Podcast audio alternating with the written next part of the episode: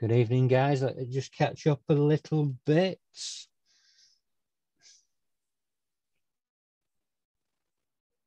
Just find the feed. There we go. I'll pin that to the top. Hi, guys, and welcome as always to Live and Undrugged, uh, Series 2. Um, it's great to have you here. Um, I will put up my sponsors at the end of this podcast. This evening, I am very blessed to be speaking to Hollywood actress Kathrine Norland. Uh, some of you may know her from the Dhar Mann videos, um, which are, are, really big on YouTube. Uh, I'm going to be talking to Kathrine about her life and some of her work. Hi, Kathrine. Thank you so much for coming on. Uh, thank you for your time. Well, thank you for having me. Um, this is going to be fun. I can already tell. Yeah. I can already tell you're going to go deep. So let's I, I see. Like yeah, I, I, like to be honest. Um, we have an honest show here, and I think people appreciate that. I just want to take you back to the start, really, the start of your journey. You weren't always from Hollywood. Um, tell me a little bit about your upbringing and, um, you know, how you ended up in Hollywood, really. Well, I grew up in a small town of 9,000 people in a very cold place, Minnesota, or sometimes I would joke, Minnesota. Um, yeah, lots of below zero temperatures. Uh, you know, I never quite felt like I fit in there. I felt like a square peg in a round hole and just couldn't, I don't know, I just couldn't wait to kind of leave that place. um, but yeah, there came a time when I graduated high school and I was going to Bible college, like a correspondence course where they'd send you the stuff, the homework, and you'd send it back and all that. And I just felt felt like God was telling me to move to California and become an actress. And I, at first, I just rejected that idea. I was like, what are you talking about? I never even did a play in high school. How, like, how could I? I think I auditioned for one and I didn't get a part. So I thought, well, I must be terrible. So, you know, what would the point be of doing that? But finally, that that just voice, that gut feeling, it wouldn't relent. So I drove to Hollywood, loaded up my car, and six hours after I got into town, I had my first audition. I've had over 800 since, and I've had fun being in more than 150 productions, not counting the more than 100 episodes I've done for Dhar Mann. And it's been a fun and challenging journey for sure.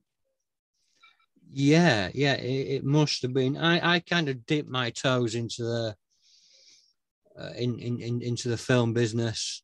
Um, I occasionally get asked to go and consult on a certain lifestyle um, to uh, certain mm-hmm. like directors and things. Um, mm-hmm. I, I, was very, very lucky to have been able to um, kind of get thrown into the fire um, for uh, Joanna Hogg and uh, Martin Scorsese um, for the um, souvenir, um, where I play Ray, and I, I I got to speak to the actors about my life and kind of do do do this. But um, you know, I've I've I've played a serial killer for uh, CBS and things like that. All from a sleepy little Norfolk town in, in, in the UK. I don't think I could handle the um, the heat of Hollywood. Let's say, I, I mm. think it hmm. would uh, affect me really quite quickly. There must be a lot of negativity there. There is, but I feel like you find that anywhere. Truly.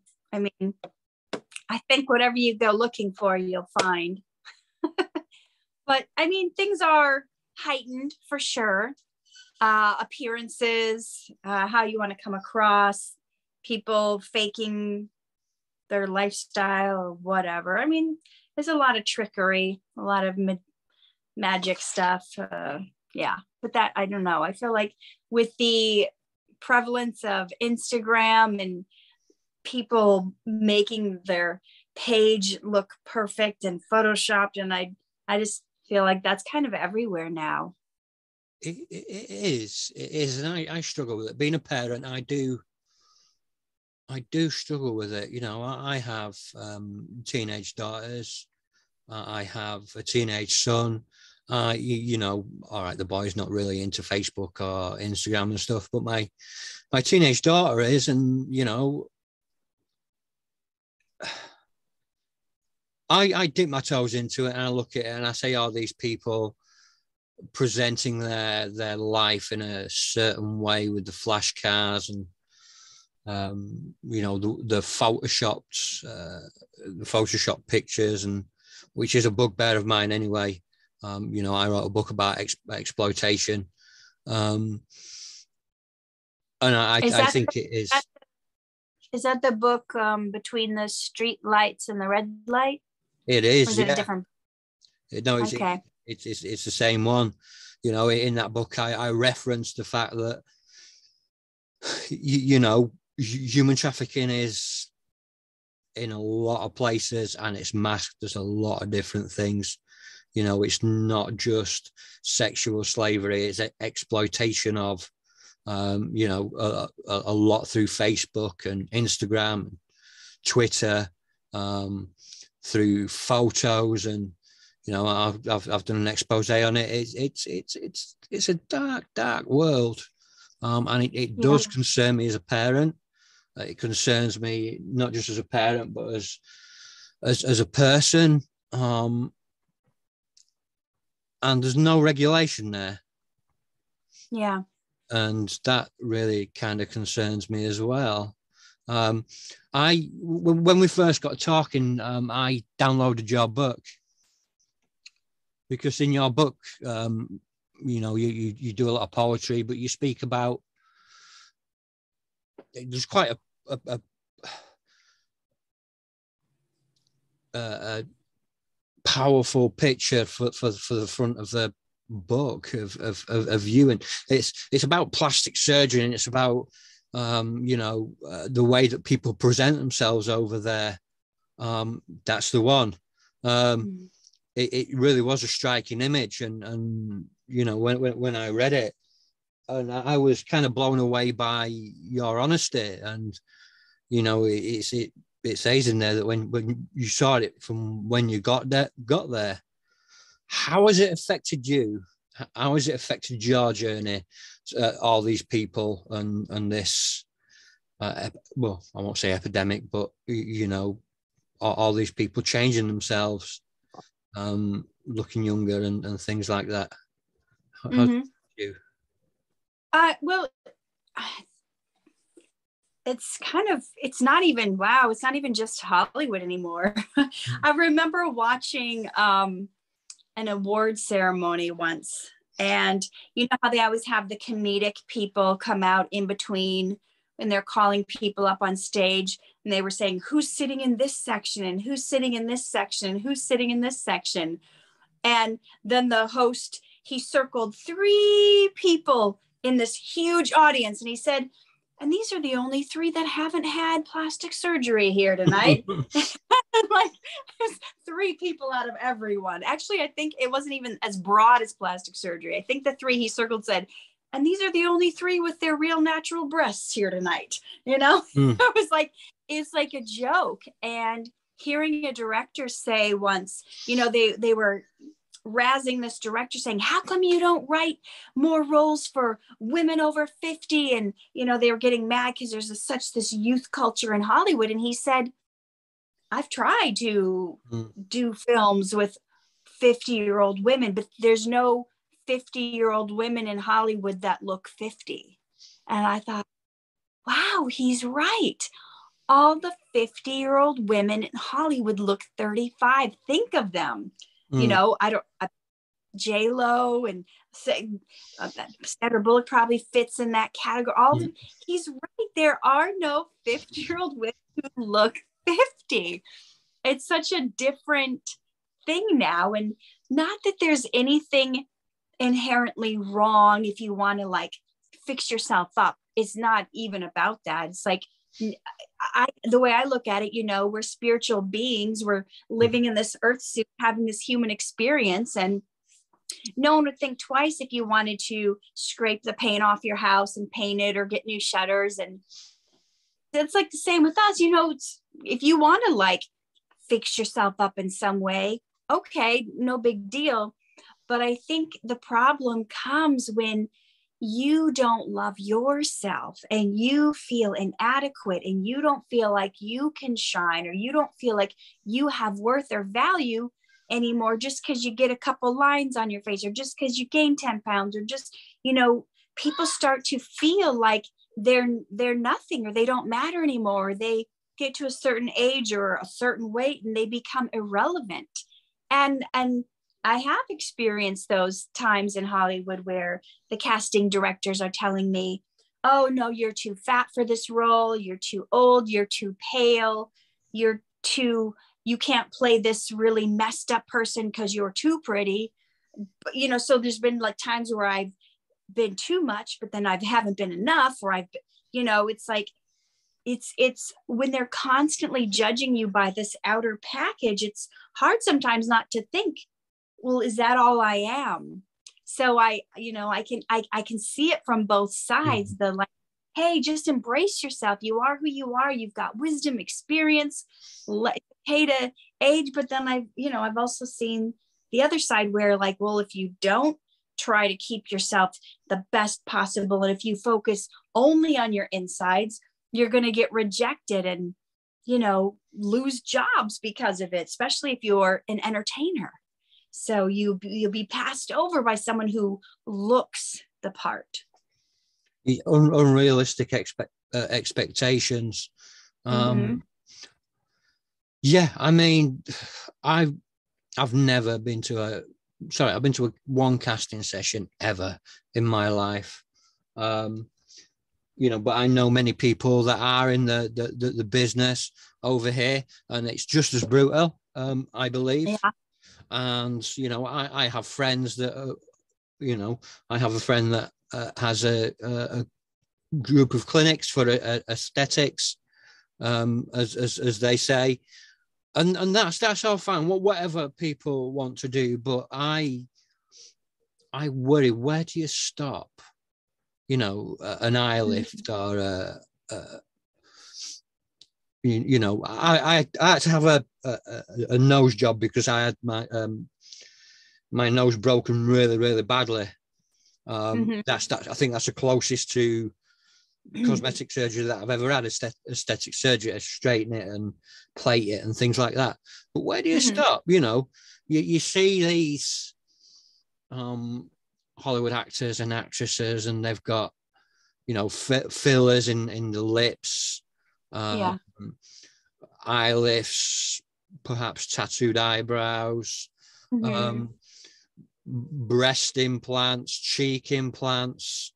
Um, where where does it stop? Where do you draw the line? Where does Hollywood draw the line on on that? Do they? Yeah, um, they do. They do. There's been some actresses who've done a lot of stuff to themselves and then because it was too much or too extreme they haven't gotten work after that so they were so scared about not having the youth anymore that they went through extreme measures maybe too much maybe it didn't turn out and then it backfired and because of that they're not not getting hired or not having the work but as far as like what is too much what has gone too far I think it really has to do with your insides because I'm just going to tie it into. Mm-hmm. I remember one time my pastor was speaking about money, and you know, the scripture, the love of money is the root of all evil. Money itself isn't bad, yeah. just like maybe getting work done in itself isn't bad. But when you become obsessed with it, when you anything that you put above God becomes an idol to you and if that chase to keep your youth to keep it to keep a tiny waist to keep looking a certain way it, where it's come to the point where 16 year olds are getting bunches of stuff done. Years ago, it was just like, okay, once you turned 50, maybe you got a little, a little lift, a little something. Now we've got teenagers going in to have things done that they don't need to have done. And everybody, like on Instagram or whatever, are starting to look the same. They all have the same sleek hair, the same eyebrows, the same big lips. Like they're all, it's like we're turning out like bunches of little robots of, of automatron sex dolls or something. I don't, I don't know. Just so people will be accepted. And I think no amount of work you get done is going to make a difference if you don't love yourself. No. It's going to be pointless. It's not going to fill that hole in your heart that only God can fill. I, I, I agree. I, I do agree. Um, I think that I do think that there needs to be more regulation on it. I do think that there needs to be more um, focus on if you are having certain works done, then you need to see somebody um, to have a mental health check because mm. I don't think that I'm not no I'm not I'm not saying everybody that has you know has lots of plastic surgery have got mental health issues but right surely like going that far into it and that deep into it that's gonna it is, it is your mental health that body dysmorphia that you, you know i look into the mirror sometimes and you know i i see my face a lot on on these and you know I, i've thought yeah you know maybe a you know i, I don't know but maybe the cream uh, to sort out the skin and that. But then again, if I did that, where would it stop? I know for me, I have an excessive personality. I do things in excess when it comes to uh, drink or other things. And I end up in a, a certain way. And, you know, I'm pretty sure that if I was thought like that and was chasing that, I, I would be the same down the middle of the road with plastic surgery and, you know, body sculpting and stuff like that. You know, I think I need to lose a bit of weight, but, mm-hmm. You know, where, where do you stop with that as well? You know, it's, I don't know. I, I try to teach my kids that beauty comes from within. Um, yeah. And, you know, it doesn't really matter what you look like on the outside. It's just how you treat other people and how other people treat you. Mm-hmm. But they go to school and then they have these influences of the other kids at school and things like yeah. Instagram and all these photos that are sculpted by an artist. Um, you know, wh- whether it's actual um, cosmetic surgery or whether it's airbrushing, it's it's all the same to me. It's all it's it's, it's all going a bit too far. I really do struggle with it because my kids see that yeah. and they think, well, why is my body not good enough? Why don't I look right? I'm not a size zero. I'll never be a size zero. Um, you know, right. and they they believe that, but you know, they see these ladies and men um, of all ages that stand up on Instagram with the money in hand or you know the lip fillers and the lent against the car unrealistic body images um yeah. you know that was the reason that i chose the uh, uh, that i took the photo for the front of my book which we you know which, which is a striking not an object written on the back of a, a, a lady's back. Um, because men are objectified too but the thing about that strikes me about hollywood and not just the film business but the whole thing about hollywood and instagram and, and this whole subculture that goes around is that it's it's getting dangerous. And what can we do to kind of educate people around there apart from doing things like this and speaking open and honestly? Because, you know, I think you were brave for writing your book. Um, because I don't, I don't imagine there are many people that will go against the grain in Hollywood. Um, yeah. fair. Yeah. Um, I am writing a book about Hollywood too. We'll see. Showing some of the really unfavorable, unsavory sides. Lot, a lot of different sides. But yeah, I, I think, you know, they've done studies on this. They've done research um, where they had like a group of guys um, rate photos, like photos of normal women and rate what they look like.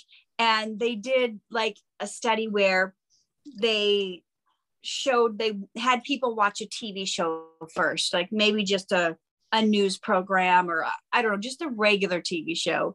And I think this was back in the 70s or 80s. And then they would rate, then they would show them these photos of the girls and they would rate their attractiveness. Then they had groups of people groups of men watch an episode or two of Charlie's Angels, right. which had the three gorgeous women. And then they brought out the same photos and had them rate the attractiveness of the women. I'd suspect after they watched an episode of Charlie's Angels, um, all the men rated the, the women as less attractive than the people who just watched a regular show before that. So but there's like the pressure even like newscasters nowadays um, are looking like movie stars like you can't even be like person that tells the news without having to come across super glamorous. And i remember maybe it was eight or ten years ago i was with the director and we were working on a film project together. And he he really took like a liking to me like wanting to take me under his wings and help me with my career and all that. And he just kept saying you know it's too it's too bad you didn't get started earlier. It's it's really too bad that you're this old now. And oh it's you know i don't think you're not you you at the age you are you're not going to make an acting career.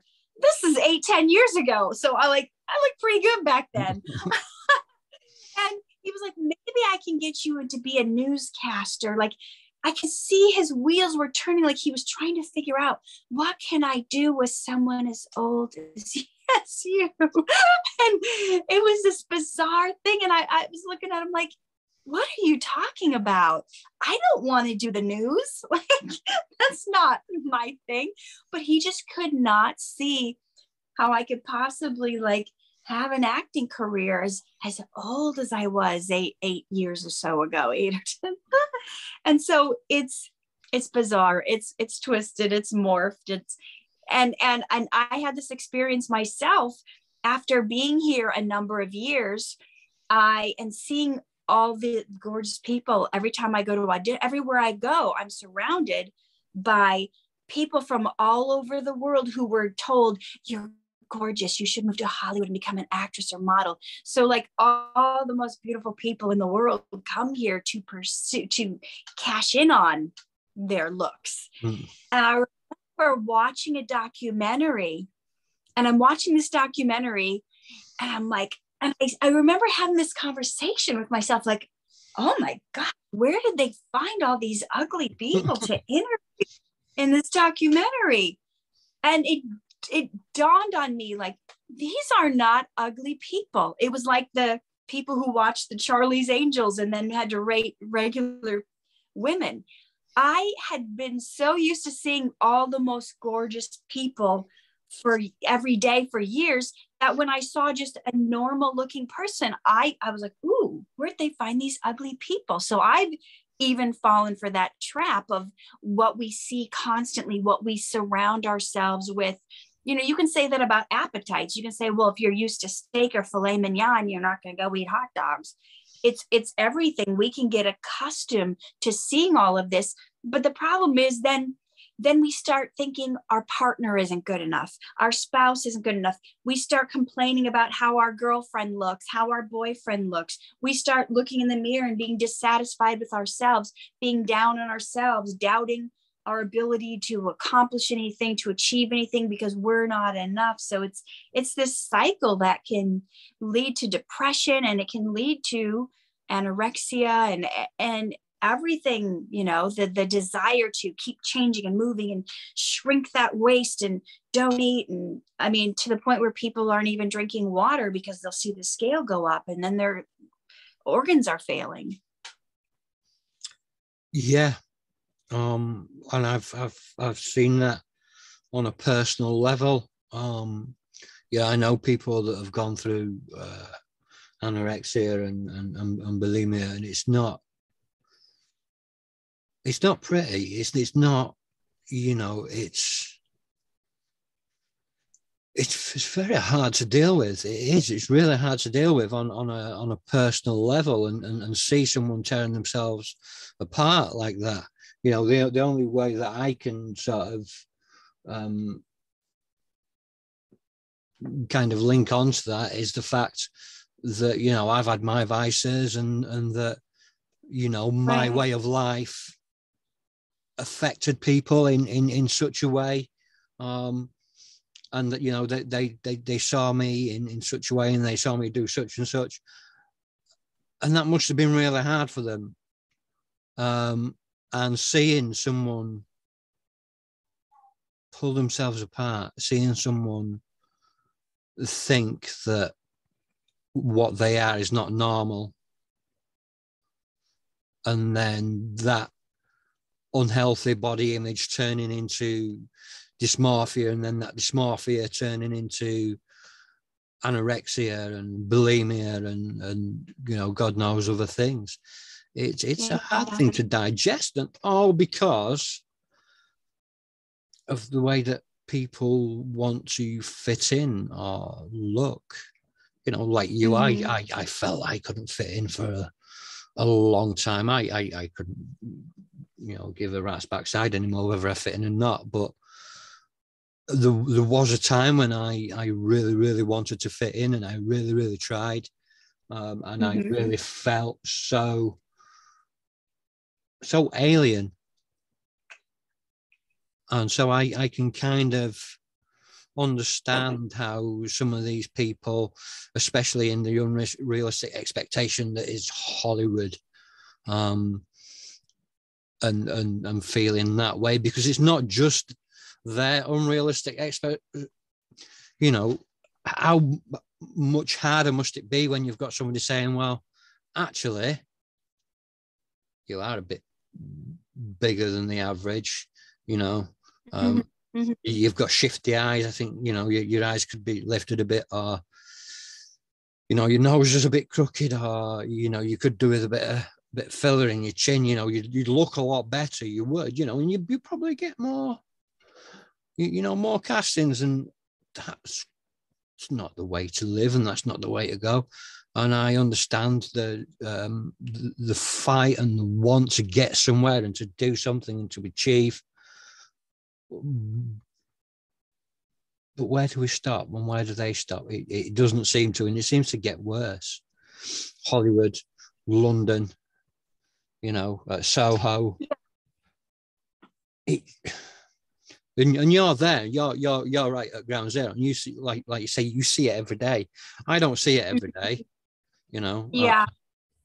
Uh, it, and it's it's really we just have to look within, you know, like you said, it's it's fine to do it's fine to do whatever you want to do to look your best but it's really you know where are you finding your satisfaction you know are you seeking the praise of men are you is is somebody else's opinion of you going to be what you live your life by. Well this this director said if i don't lose 20 pounds i'm not going to get the role. I tell i i told a director recently i was like well then hire someone who's 20 pounds lighter if that's what you want. I don't see anything in the script that says she's like a prison camp survivor or she's supposed to be the role doesn't require a certain size but if if you want that aesthetically because you think that's going to draw a bigger audience hire someone else because i i'm not going to go through that trauma and that stress of like oh i got to do I do this for someone else. And yeah there are times if you get a role in a big movie it's required that you lose or gain or something but that's the choice. The mm-hmm. actor has the choice. Do i want to put my body through that? We've seen great actors who pack on 60 pounds for a role or lose 60 pounds for a role and you know that's a creative choice or whatever but constantly having to jump through hoops to please someone else you have to just be you have to be happy with who you are mm. and come to terms with this ever changing face and body you have and and be okay with who you are. And once you're okay with who you are and you love yourself no matter what then okay if you want to do a little this little that like i get highlights in my hair i get little blonde highlights there's different there's different stuff i do to look better. But when i wasn't loving me it didn't matter how much stuff i did it wasn't going to cause me to love myself. So I think it's really about looking in, coming to peace with what you've done, who you are, your past, and like laying it all before God and saying, take this, you know, take this garbage, help me forgive myself. You know, because a lot of stuff we're running after and chasing is because we think then we'll be okay. If I do this, I'm finally going to be okay. If I do this, I'll finally be worthy. But that's not where your worth comes from. No, it's not. It's not. Do you do you ever because you are so open and honest about all this, do you ever get labeled as difficult? Not to my face. I haven't heard anyone say that. Maybe they just don't hire me. well, because like when, when I've been honest, I, I've been labeled as difficult um, you know, when, when I've told the truth, I've been labeled as difficult, or when I refuse to do something that is against yeah. the grain that they want me to do that I think is morally ag- against what I believe. And if yeah. I refuse to do that, I get labeled as difficult. So I can only imagine what it's like to be a woman in Hollywood who will quite happily and bravely stand up there and talking about going against these what is now the social norm um, mm-hmm. and speak the truth and I, I, can only imagine that you might you know some people might think you're a, a bit you know too honest or you, you know label you i know people that have been labeled difficult that are mm-hmm. far from that they just they're honest yeah, I mean, I have been in the situations in Hollywood with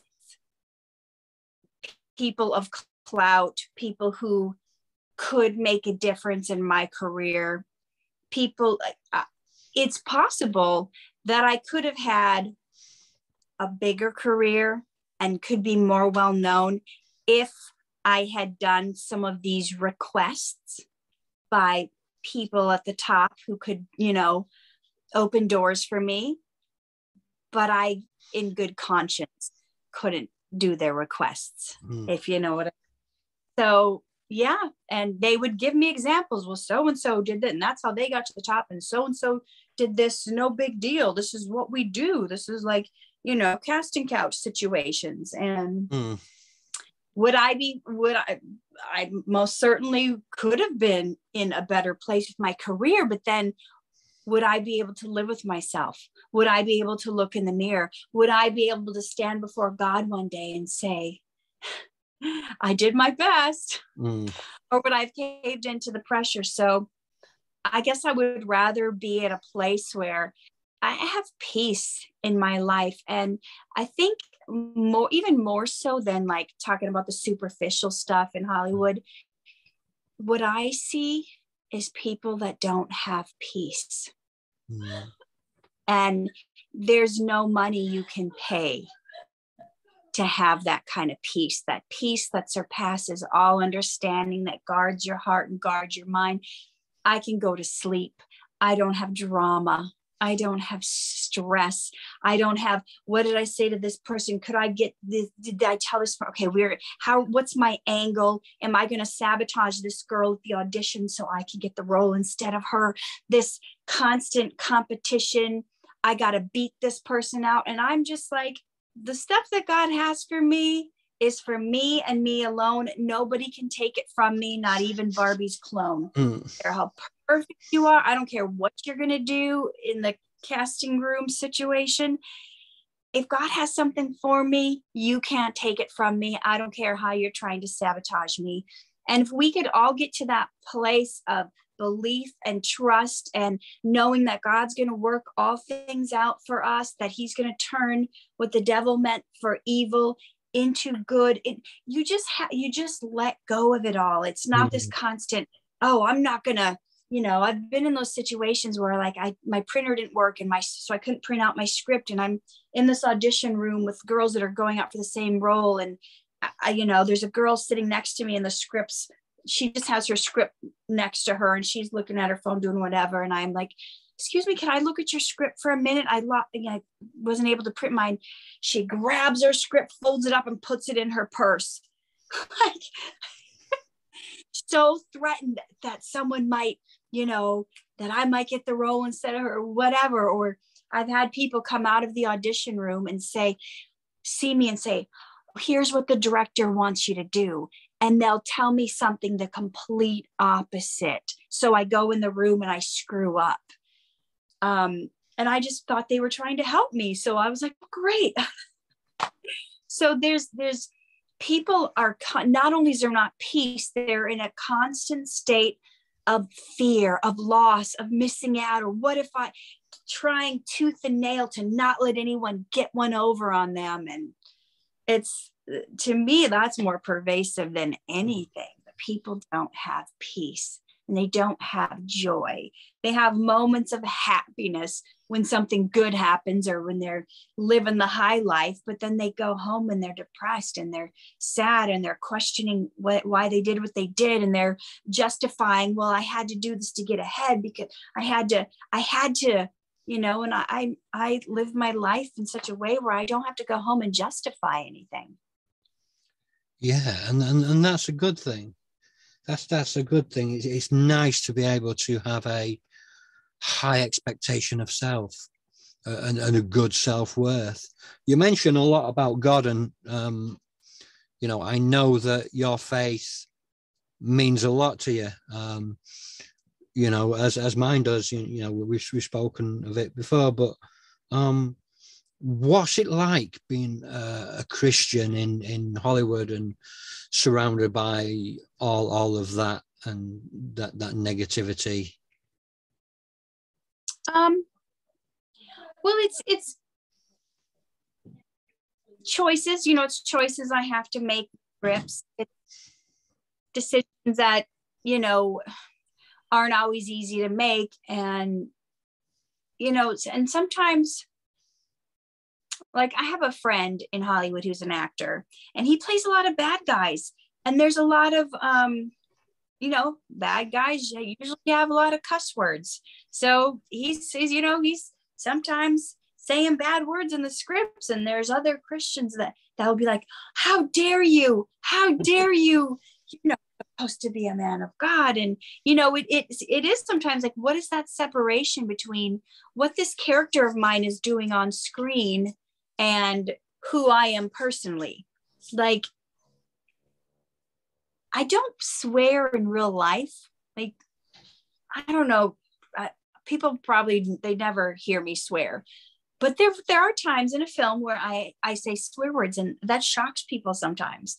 I'm like, well, that's that was that character and what they were going through, and it, you know. But like uh, like this friend of mine, uh, actor Mel Novak, he sometimes gets roles where they want him to say JC or GD, and he won't do it. And he's been threatened to be fired, and it's been, you know, the, uh, he has lost roles because of it. But you know you have to know for yourself where you want to draw the line and it's it's it took me uh, several years to get to the point where i could openly speak about my faith and not be worried Um, I don't consider myself a Bible thumper, and but I do, you know, if you look at my YouTube or my Instagram, I talk about God all the time. I don't feel like I'm shoving it down anyone's throat because it's my page. I can talk about what I want to on my page, you know.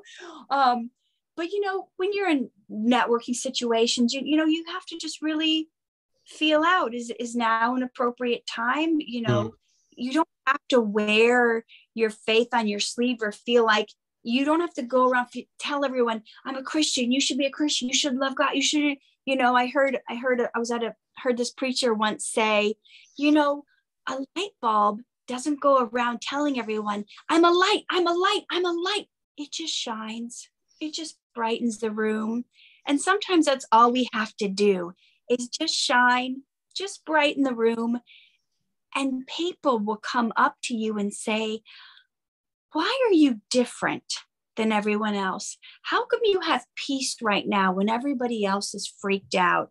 How come, you know, you just you just stand out when you have that comfort, when you know everything is going to be okay. And even if it's not okay, I'm going to be okay because I know the one who holds the world in his hand. So no matter what's going on in the world, I know who's on the throne.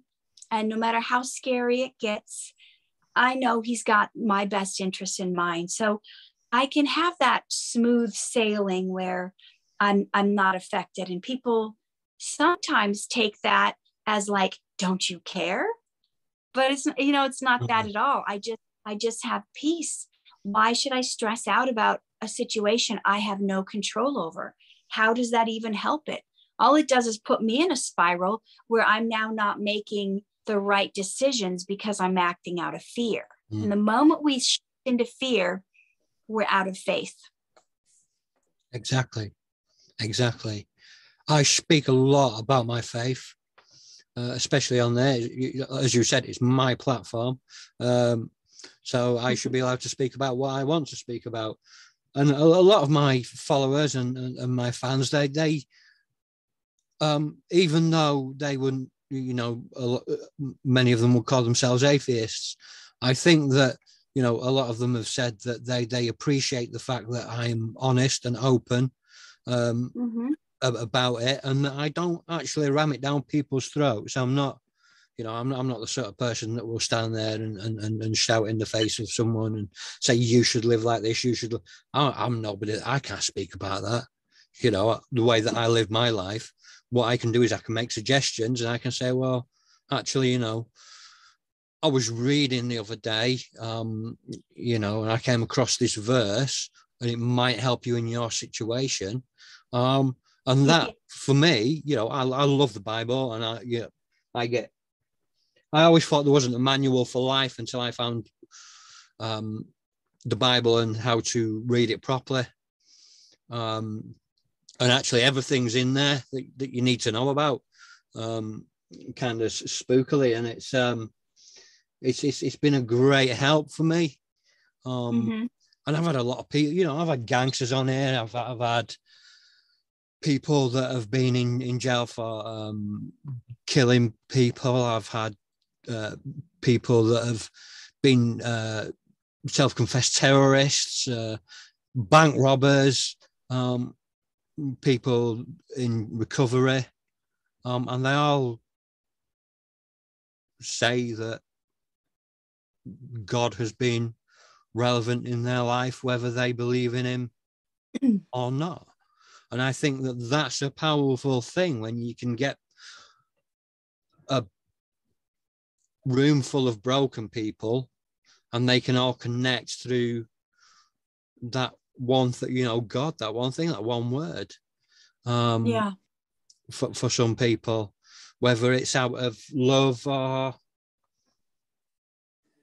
you know, hey, it will always, it will always spark a conversation and it, you know, that's why I, I I love it so much and I love doing this so much because I get to find out about people's faiths you know, um, and, and spirituality. I think it's it's very important that we have faith in such a difficult time.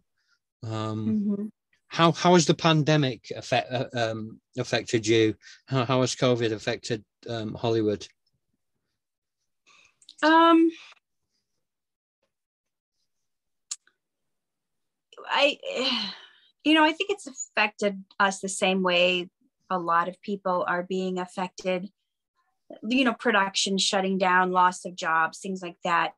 Now, you know, they just have a lot of protocols in place where they're testing you every day before you shoot and you're wearing your masks and stuff on set. And there's they've now you know compliance officers. It's it's been bad because it's been the death of little films like that. Little films are usually what i work on. Mm. i've never done 100 million dollar films.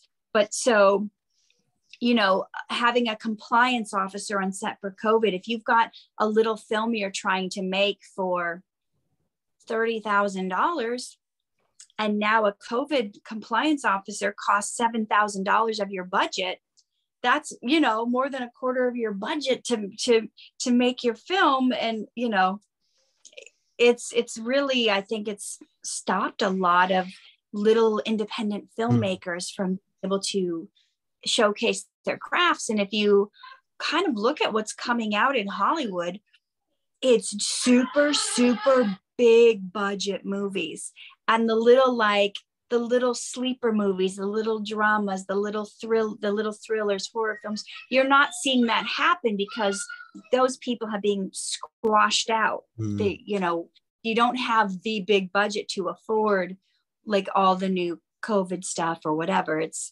it's making it so the smaller filmmakers can't even make their films anymore um yeah and you know there's there's a lot of stuff, you know, with the pandemic that, you know, there's people who get, who don't, there's people that I know, people on all sides, people that are pro the, the vaccines and people that are anti.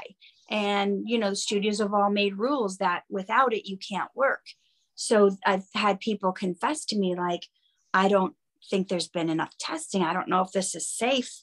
I don't know if I should take it, but if I don't, I can't work. So there's also that like fear, like their lifelong dream on if they don't comply. And, you know, so I think it's beyond even like the, the, physical aspect there's a lot of mental anguish going on because of it too yeah yeah i mean it's it's well we're not too bad in England at the minute. Um, you know, and I've been on sets that have had um, mm. you know, COVID officers and stuff like that. Um, I've, I've been quite lucky, you know, but um it's it's it's been quite easy. Um, especially, you know, doing the, the, the supporting artist stuff, but uh, you, you, know, I also know a lot of people that have been greatly affected by uh, when we first locked down and then we locked down again and all the confusion yeah. about what you were allowed to do and what you weren't allowed to do. It has yeah. caused a lot of smaller companies, a lot of the smaller film independent filmmakers to falter and fall. And I think it's really, really sad because I love to see um, independent movie. You know, that that's my bag. I love independent movies um, no budget, low budget independent movies. You know, you you'll see all the VHS in the background. A lot of them aren't big budget Hollywood films. A lot of them are some of the smaller budget Hollywood films are British films because I have an affinity for that. And I think that we're coming close to losing it because of all the um, politics that is running in in, in the film industry in, in, in Britain and I suppose over in, in the States and everywhere. Uh, you know, I love the New Zealand film industry, but New Zealand is shut. It's closed. Yeah. Um, yeah. Australian films, some of them are, are, the best films that I've ever seen. Australia is closed, and it's mm, just, yeah. it's so sad to see. You know, mm-hmm. our longest running soap which is called, I don't know if you've heard of it, it's called Neighbours. It's been going like 36, 37 years. Um, Aust- Australian, and it's always been on British telly. Uh, and it's been it's been pulled because I, I, think some of it's to do with COVID, and I think some of it's to do with um, uh, the companies not getting the funding that they needed, um, and that must have surely been affected by COVID policies over there in Australia um, and and here, and it, I, I just think it's really really sad to see like a, a an institution um, mm-hmm. fall. Um, it's, it's it's not a nice thing to see, and I can see more things doing yeah. that. You know, yeah, a lot of top shops closing because the restrictions you can only have this certain number of people now in your restaurant at a time. Also here in LA, I don't know what it's like where you are, but you can't go into a restaurant or get your haircut or do anything unless you show proof that you've been vaccinated. So wow. you have to carry this card with you to even be able to, you know, go to the movies, go to a restaurant, have your haircut, mm. whatever. So yeah, it's it's it's in, it's interesting times we're living in, and you know, you could argue that they're just trying to be do their due diligence. You could argue that it's you know tyranny. There's a lot of people's opinions. It's it's really inflaming, and it's the sad thing is it's separating.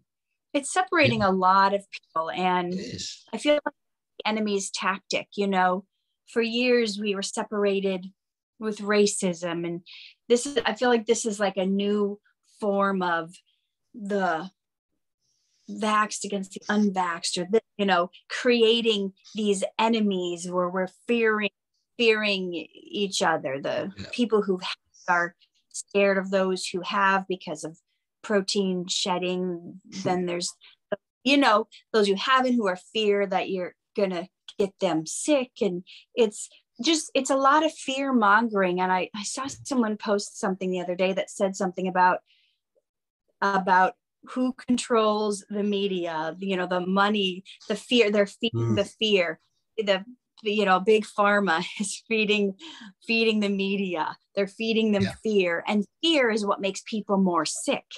So the more sick you are you know then you need the then you need the big pharma to get you better. So it's like this cycle. Let's get you scared and get you sick and get you you know and and i I don't mean to sound like a conspiracy theorist. I feel like I'm middle of the road and I'm kind of just taking what I hear both sides hmm. saying and trying to decipher for myself like which which which one seems more accurate you know which where do I where do I see myself fitting into this and yeah. and I don't I don't see myself picking sides I don't see myself picking right and left or this or I just see myself trying to be like God, what do you want? What is your way? I yeah. you don't know what lies are being told to us. We don't know what's the truth. We don't know. So we just need to walk in obedience to what we hear God is telling us to do that's right for us and just yeah. pray for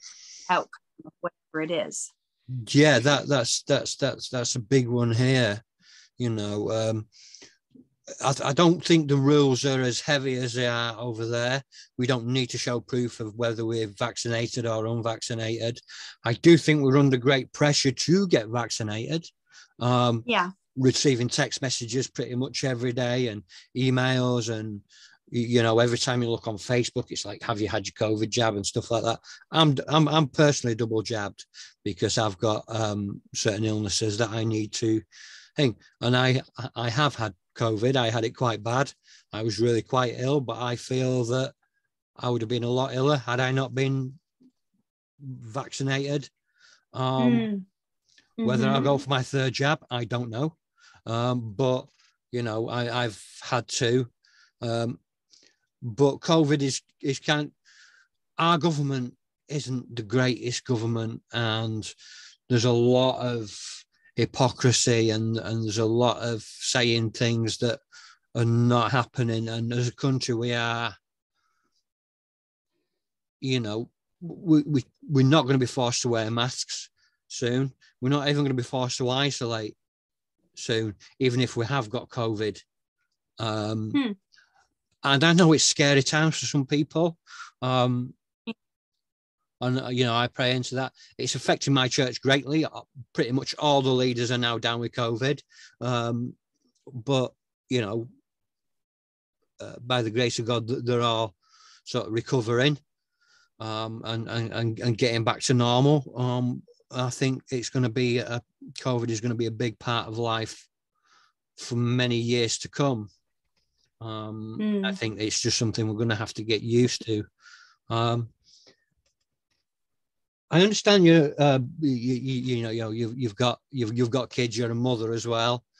Um, mm-hmm. Is it one that is of special needs? What, what's, what's that like? Um, yeah, my 14 year old, I mean, technically, my three year old has also been diagnosed with autism, but I, I'm kind of not. It's not that I'm sticking my head in the sand. I just don't see it. Mm. I just don't see it because I see my older one and I see how I see the big difference. They were both born prematurely. Uh, my older one was almost four months early. So that caused a lot of issues. Um, my second one, I got so sick. Um, it was an emergency C section 10 weeks early. They had to take him out of me because I was going to die. Uh, I had put on 100 pounds within a few months and I had such edema. I had preeclampsia. And so I got to the point where my organs were shutting down. My liver and kidneys weren't functioning. I was going into heart failure. My lungs were filled with liquid. I couldn't breathe. They thought I was going to have a stroke. It was like I was they when they saw that they they told me it was the worst case of preeclampsia my doctor had ever seen and he's been doing this for 30 years. They were actually really surprised they didn't lose me and I was in, you know, the cardiopulmonary unit. Um, so it it was it was tra- both times that I gave birth was pretty traumatic. The first time more, I think, for my son, and the second time more for me. But um, it, it was certainly a challenge uh, having raising a special needs child. He's 14 now. Uh, we've come into a good place and a rhythm, and you know the expectations are different uh, but you know when he was first diagnosed it was a lot of I don't, I don't know if i want to use the word mourning but it kind of fits mourning for what he'll never become mourning for the things he'll never do thinking about the rite of passages he'll never have. Because initially the doctors were telling me he would never walk or talk. So you're thinking about he's never going to be a dad. He's never going to give me grandchildren. He's never going to go to college. He's never going to play football. He's never, you know, all this, you know, you, when you find out you're pregnant or you're having a baby, you're just flooded with all these like, what is their life going to be like? How is this, you know, when it shifts to, he's never going to be able to do any of those things. Mm. Or, you know you your mind is really good at playing worst case scenarios and and then you're thinking i'm going to have to take care of this child for the rest of my life. They may never you know and so it really did a number on me mentally for a number of years. And i was angry with god for a while. And i was even resentful towards this child who had nothing to do with it you know had nothing to do with it. And it took it took a long time for me to like four and a half years for me to come to terms with being okay with who he was and what he what my life was going to be like. And yeah it was it was difficult. And it, it's interesting because one time i was sharing about some of the difficulties on facebook many years ago and this woman got so angry that I was sharing the, the difficulties because she was like, How dare you say that raising a special needs child is a challenge? You should be so joyful and grateful and it's a it's a blessing and how come you can't say and I was thinking to myself boy you know I felt really bad for expressing that I I wasn't always joyful and grateful for this, you know, gift God's given me. So, you know, I I stopped talking about I stopped talking about it for a long time and I still don't I still don't really talk about it all that much. I'm being more and more open, but like some people, their whole life is based around their special needs child. They have their whole social media pages, mom of a fill in the blank child, wheelchair bound, paraplegic, cerebral palsy, autistic child. Like their whole identity becomes tied up in a diagnosis. And I thought, I don't ever want that to be my thing. I don't ever want me to be like, oh, I'm the mom of the special needs child. It's just like, then he's having the, I don't want him to have these labels. He didn't even know, he didn't even know he was special needs till he was, I would say at least eight or nine, maybe 10. I just never brought it up. We never talked about it.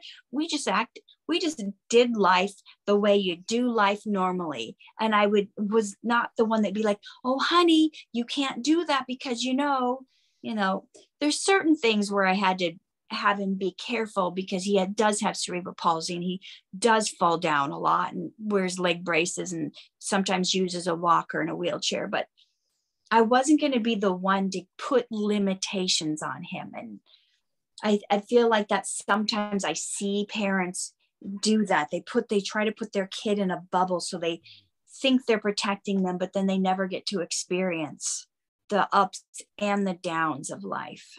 So it's, it's been a challenge, but it's been, it's only made me better. Yeah. I, I can understand that you know um, i have kids that um, really struggle with anger issues sometimes and, and, and behavior and mm-hmm. it gets difficult and i don't always feel blessed i know that the life that i have is a blessing um, because i didn't always have this life and you know i've had people tell me you know i should feel it's a blessing it doesn't always feel a blessing yeah. it's hard right. it's very hard at times uh, dealing with it. Mm-hmm. And, you know, I don't always deal with it the best way that I can. Um, you know, and I sometimes shout and I stamp my feet and I, you know, I do the angry dad. But, you know, it could be a lot worse for me. It, it you right. know. So yeah, I, there's I, there's one counting your blessings is one thing, but I'll you know you don't always feel like you're blessed. You don't always feel the joy.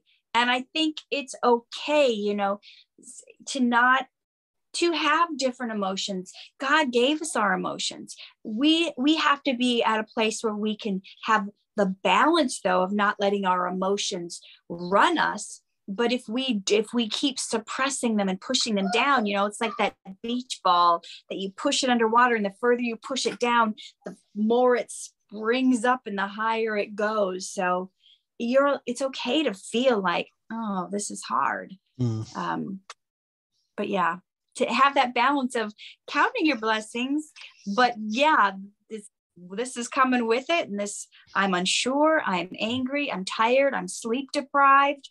I don't I don't know what's happening. I don't know if he'll get better. I don't know if my prayers will be answered. You know, there's a there's a lot of uncertainties, but you know, trusting that God's still holding you in his hands and the situation is going to work out has made all the difference. Yeah. Yeah, it does. You know, I, I, I have trust in, in God. Um, I don't always exercise that trust. I'm, I'm not the best at handing over, you know. Um, I know they say surrender to win. That's not always easy um, because A, I'm British uh, and B, I'm northern, uh, and C, I'm stubborn. So, you know, it's we, I, you know, I, I do need to give over to God a little bit more. I think my life might be a little bit easier if I did. Um, yeah. Can you tell me tell me about Dhar Mann? You, you work a lot with Dhar Mann. Um, what, what's Mhm. that like? Um, it's a lot of fun. Uh, so for those who don't know, that's a, a they make small little short films that are kind of morality pieces or how Yeah. to treat each other, how to judge a book by its cover. And I think he's made over 500 videos now, maybe close to 600. Who knows? I've been in over 100 of them, which so far is more than uh, any other actor. Um, it's it's it's fun. It's it's Mhm. a beautiful growth, um, and to to to be able to be in films that you can show your kids because there's Yeah. a lot of I've been in that I'm like you can never watch this film. You could never see this film. yeah. Um, see mommy screaming at zombies and chopping their heads off and swearing and uh, that never needs to be part of your life. Um, oh, it's it's it's nice to be able to you know do something like that that you can, and you know I think more now than ever, probably for the last ten years. I've, it's really been on my mind. What legacy am I leaving? And I'm happy to say, you know, being part of of the Dhar Mann episodes and that series, it's it's like I can go, you know, this is something that is making a difference in the world. I see it Hmm. from, you know, the messages I get um, every day on social media about how people really enjoy these episodes and how much it's changed them or made a difference or stopped them from hurting themselves or you know it's nice to be part of something that doesn't just have entertainment value yes it would be really super fun Mm. to be in a hundred million dollar movie where things are exploding and there's green screen and i have a slow motion running sequence you know that would be super fun but I can say, you know, these little videos that some people might think are cheesy or cringe or whatever, they're actually making a difference in people's lives. You know, people are changing, they're accepting themselves, they're accepting others, they're doing things differently because of this. You know, I couldn't say that for a lot of the bigger the bigger budget things I've been in it hasn't been life changing. So, you know, he's Dhar Mann has this slogan we're not just telling stories, we're changing lives. And may sound corny, but it is true. It, it's true. And so, you know, I I can enjoy it and embrace it. And I've, you know, I've had people in Hollywood judge me because, oh, like, what are you doing those little things for? For you're not like a Hollywood actress anymore. You've like sunk to this level where you're doing little little after school specials on the you know people can be very judgmental but i don't know i'm enjoying the ride and I, I like it and i like the difference it's making and i feel like people care too much about prestige or being seen as being in the in crowd so to some people in hollywood i might be um, they think that maybe I have lowered my standards. But it's just so it's just so silly because you could be in a an awful movie, like a movie with a terrible message, full of stars, full of, you know, there's some very popular movies that are so sending the wrong messages, you know, that, you know, I I, you know, what am I leaving behind? That's that's mm. what it's about, the legacy I'm leaving behind. So I'm enjoying it. I don't know why I went into that whole spiel about, but people do. They people, the Hollywood snobs do see you differently. Like, what what are you doing now? And I I've gotten messages from them like, what happened to you? You're so talented. Like, why would you be doing this? so, you know, people are always going to be critics. Of course, of course. I mean, I became aware of, of you, you know, you and you, you, you work with Dhar Mann and stuff through my children. They, you know, every Saturday morning, guaranteed they'll, they'll, they'll sit there on the TV and it'll be YouTube and it'll be just Darman, one one after each other. Um, you know, they know that I'm interviewing you and uh, they're like, really? And I'm like, yeah, this is the only interview that I've ever done. I think that my kids have raised an eyebrow at. Um, it's kind of given me a little bit of credibility, which is good with them, which is great. Um, I did want to. I, I, I, I am. You, you know, I, I know that uh, we haven't got a lot of time left, and but I did want to talk to you about one of the Dhar Mann films that you did that greatly affected me. and it's the girl finds out she's adopted film.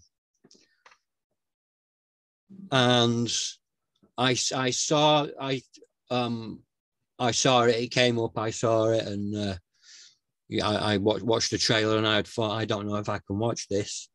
Um, yeah, I was told on my eighth birthday um, by my parents that I'm adopt that I was adopted, and that for me set me on a life journey of trauma. That was my first trauma, uh, and that for me then set me on a darker road, which took a long time to come away from. Um, but I, I, I watched it anyway, and I identified a lot with it. I, I found my real family. Uh, I have a great relationship with them. It was didn't always. Um, that was some of that was detriment to me losing communication with the family that brought me up. Um, I am now back in communication with them.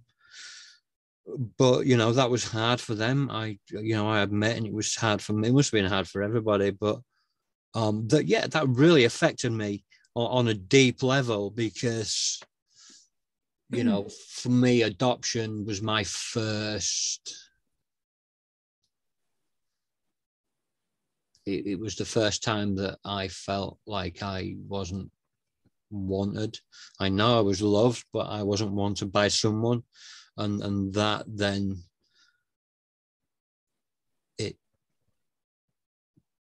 I don't know. I guess it set me up for just trauma after trauma. It was kind of like bowl bowling of trauma. It was just trauma after trauma after trauma, uh, and that's the first trauma that I remember.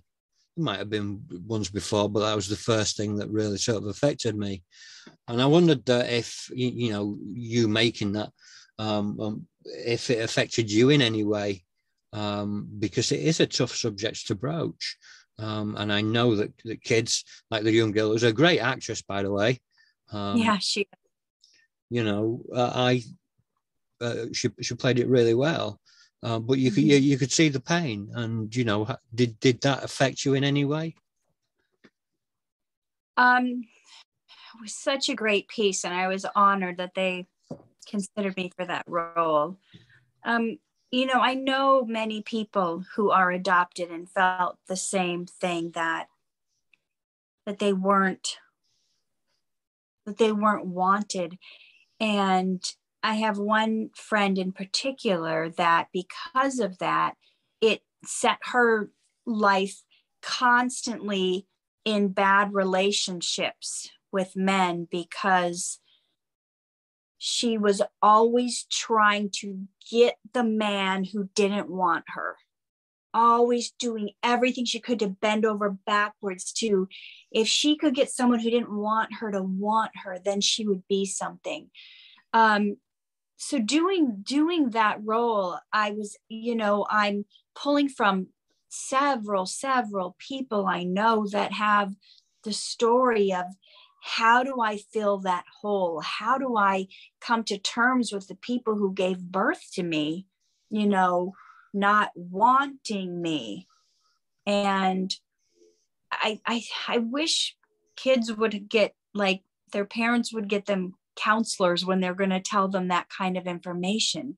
So you have someone to talk through it, to walk you through it, because as a child, you don't have the wherewithal to make sense and you're going to constantly be saying what did i do? Why am i not good enough? Why did they not want me? And you don't realize as a child it has nothing to do with you it has nothing to do with you or your worthiness it's something going on with them so you know working with that great cast colin and sophia top notch actors could they could easily be Oscar winners one day. They they're just, you know, it was a real electric environment, but shooting that was difficult at times. And you know, the little girl actor, Sophia, you know, her mom is on set and she, her mom had to like leave. She can't even,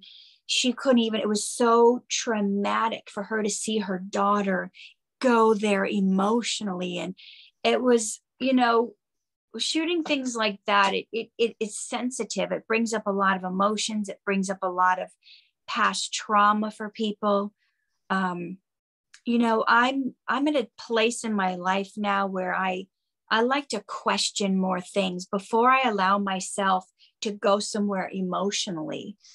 Um, you know, I'm always talking to my coaching clients and people who come to my YouTube channel where I make inspirational videos about keeping raising your level of emotional intelligence and not letting your emotions whip you back and forth. So, whenever I see myself going to a place of despair or feeling not worthy, not wanting, whatever, I just, I have to stop myself in my tracks and say, okay, why am I feeling this way? What is causing me to feel that? And a lot of times we ask ourselves the wrong questions. Like you maybe asked yourself why they didn't want you. And we don't know that we're asking ourselves the wrong questions. It's like like when we we do something silly and we mess something up we say gosh why am i so stupid? Why can't i do anything right? Well the moment you start asking those questions your brain and the devil are really good at coming up with all these reasons why you're not good enough why you're so stupid. So we have to instead in those situations say gosh well that didn't turn out what could I have done differently? What could I have done differently so this wouldn't turn out this way? And, and then your brain's going to start coming up with the correct answers. Oh, you could have done this. And when we hit feel some emotional trauma, why didn't they want me? And instead we turn it around and ask different questions like, I wonder what they were going through where they felt like they couldn't take care of me. I wonder what kind of trouble or turmoil they had going on, you know, and, and all of that. It takes the emotions, it takes all of the sting out of it. We have these trying times, and like if someone is a victim of violence or, you know, somebody hurting them or whatever, it's it's easy to wallow in that pain of why me why me and not not even consider for a moment, gosh, that person must, I don't know what kind of trauma they've been through where they felt like they inflict me. And even even getting to the point where, yeah, you have to get healed from it, but even getting to the point where like, I gotta pray for that person so they don't keep doing that to other people. And it's it's it's I think we get to a bad place in life when we put everything on us and we don't stop to turn around and question why why did this happen not why me? You know what could i have done differently? And i think that has helped me not live in that place of emotion and and sadness and pull you know being a victim. It's turned me into a, a competent survivor and not a victim of circumstances. So giving yourself the power back I don't know if this is kind of a roundabout mm. way to answer that question, but I feel like so much was tied into that. And I, I do think it was, it greatly affected the people on set, even the people behind the camera watching, you know, Sophia pour her heart out in the search. And I do think that film, Girl Finds Out She's Adopted, even affects people who aren't adopted because there's always something you're searching for. There's always that feeling, that need to fit in, even if you know who your parents are. Where do I fit? Where do I belong? What tribe? What group of people? What should I do with my life? Where do I belong? So I thought it was really potent and powerful. Yeah. Yeah. It, I I must admit, it affected me for longer than I probably like to admit, really, because you know I can, I, I could identify with a, a, a, lot of that pain, but I could also see it. You know, I've I've got stepchildren, um, and I know how difficult it is being a step parent and, and them not being yours and despite wanting them to be yeah um and you know that that opens up a whole kind of worms i think as a per you know as kind of an well as an empath um being able to feel things on on, on a deeper level um it's a blessing and a curse. I wasn't always able to feel that way. Um, mm. And then God turned my heart tender. Um, he, he, he took this this man that wasn't a very nice man, and he took this man that society said was a you, you know no good, and, and turned him into something new. And and you know I know you know a little bit about my journey, and it, it was like you, you know he's he's led me on this path of, of of discovery and you know i like what a lot of what you've said tonight because it comes down to identity and that's something i'm working on now you know i'm i'm, I'm looking at who we are um mm-hmm. as people who we are as parents and who we are as um you know uh, children of god and what is the sort of biblical truth about adoption and identity um, mm-hmm. you know, and I know that we're um, prince, prince and princesses of, of, of, heaven. I know this. I didn't always, um, you know. Yeah. I'm, I'm, I'm training in, in theology um, at, at my church, and because I'm doing that, I'm able to find out more about my identity. My my growth was stunted for various reasons, and I didn't start to learn who I really was until I was 38 years old. I'm now four, I'm now coming up to 45 and it's it's a, been a journey. It's been difficult. It still is difficult to a to a certain thing but you know it's it's all a learning curve. It's all an education. Um yeah and you know I, I think it's absolutely great. I, I love doing it um, because god's got a lot in store for us. So what, what's he got in what's he got in store for you? What, what what's next for you? Well this year i'm going to be releasing uh, an online course called you are worthy. And it's something um, having to do with self-worth that really um, i've got three books but it really stemmed out of the book that you were referencing and about our worthiness as found through God and our identity with Him. Um, so it's really going to help a lot of people with their confidence of being able to walk into any room and feeling like you fit and you belong because you know who you are because you know whose you are. And, you know, there's a, I've got a level one and a level two with 12 video lessons, and it's going through, you know, all the stuff from the exterior to the interior, being sure of who you are, making the best of what God's given you, knowing you were made on purpose for a purpose, that you are God's favorite creation, that fixing the outside won't help an inside problem. You know, just digging deep down into the layers where you can come out feeling confident in who you are and being able to you know, discover your worth, know your value, and become who you were meant to be. So you have the courage and the confidence to go after your dream. So that's the big thing for me this year. I've been working on it. I started writing it in 2018 and 2019. I filmed in 2020 and 2021 and been editing it for over a year. So it's a long process, like making a feature film. It was like full feature length script. You know, I've got hours and hours of content. I've got so much that I want to share. So that's my big thing is the you are worthy course. And and for all your guests, I want to give everybody a copy of this for free. You can download this book, which is my memoir of how I went from self hate to self love, by just going to poeticprescriptions.com forward slash free book poeticprescriptions.com forward slash free book. Maybe you can put that in the comment. I will link uh, it. Yeah. So that to me, that's the big thing for me this year. I'm going to continue to work on Dhar Mann. There's other films I'm working on not related to that.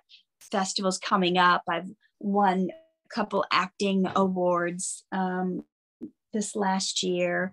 I'm working on a memoir about my 14 year old and the the time we spent 118 days in the neonatal intensive care unit and what that was like for me and the PTSD I got from that whole situation of him being on the brink of death. And you know i've got my hands in a lot of little things um, films i'm other films i'm producing and working on but for me that's the big one. It's because it's the one that's going to leave the biggest mark i think to heal people from the pain of not feeling like they're enough and finally realizing they have everything it takes to succeed in life. Yeah, um, that's that's brilliant. We need more of that. You know, we need more people to step up and, and, and create more content like that. That is stuff that I aim to create myself um, one day uh, soon. Um, you know, I, I I I love when people take power over their lives and they um, you know i always say if you can teach teach if you can't teach teach because it is a gift it is yeah. uh, if you've lived a certain life and you've gone through things that have been profound in so many ways i think it is uh, not just a blessing and an honor but i think it is a duty to be able to um, speak out um, and give a voice um, to those that need it um, and be that voice for those that need it if they don't have the ability to do that. So I, I love it. I love anything to do with recovery, anything to do with um, uh, yeah. you know building self and you know identity. I will link that in in with this, um, mm-hmm. and I'll, I'll put it across all the um, all the platforms and it'll be on uh, jwgreg.wordpress.com as well. Um, okay. And yeah, we'll uh, we'll link it all and we'll try and get you some um, some students. I think that would be great. Um, I'd, I'd love to get you on for a part two. Um, a few months down the line, I've really enjoyed talking to you. Um, you know, uh, I know you're very busy. Um, yes just saying I gotta hop to yeah. my next appointment. Yeah. Uh, so I, I, you know, I, I respect that, and um, I'll, I'll, let, I'll let you go in a second. Um, I'm just gonna um, wrap up like I usually do. We'll have a quick debrief, and then I'll let you go on about your day if that's all right. Okay. Guys, thank you so much for tuning in. As always, um, I see that there are a few comments that, that I, I will look at and I will reply to in a little while. I love it that I have a um, you know, you know uh, followers that that like to get involved in you know when, when I'm doing these live. I'm so blessed uh, and so thankful for the life that I have and the ability to be able to do this. And and you guys keep me going. Um, so I'm going to say thank you guys, uh, and I shall see you again um, next week. Cheers, guys.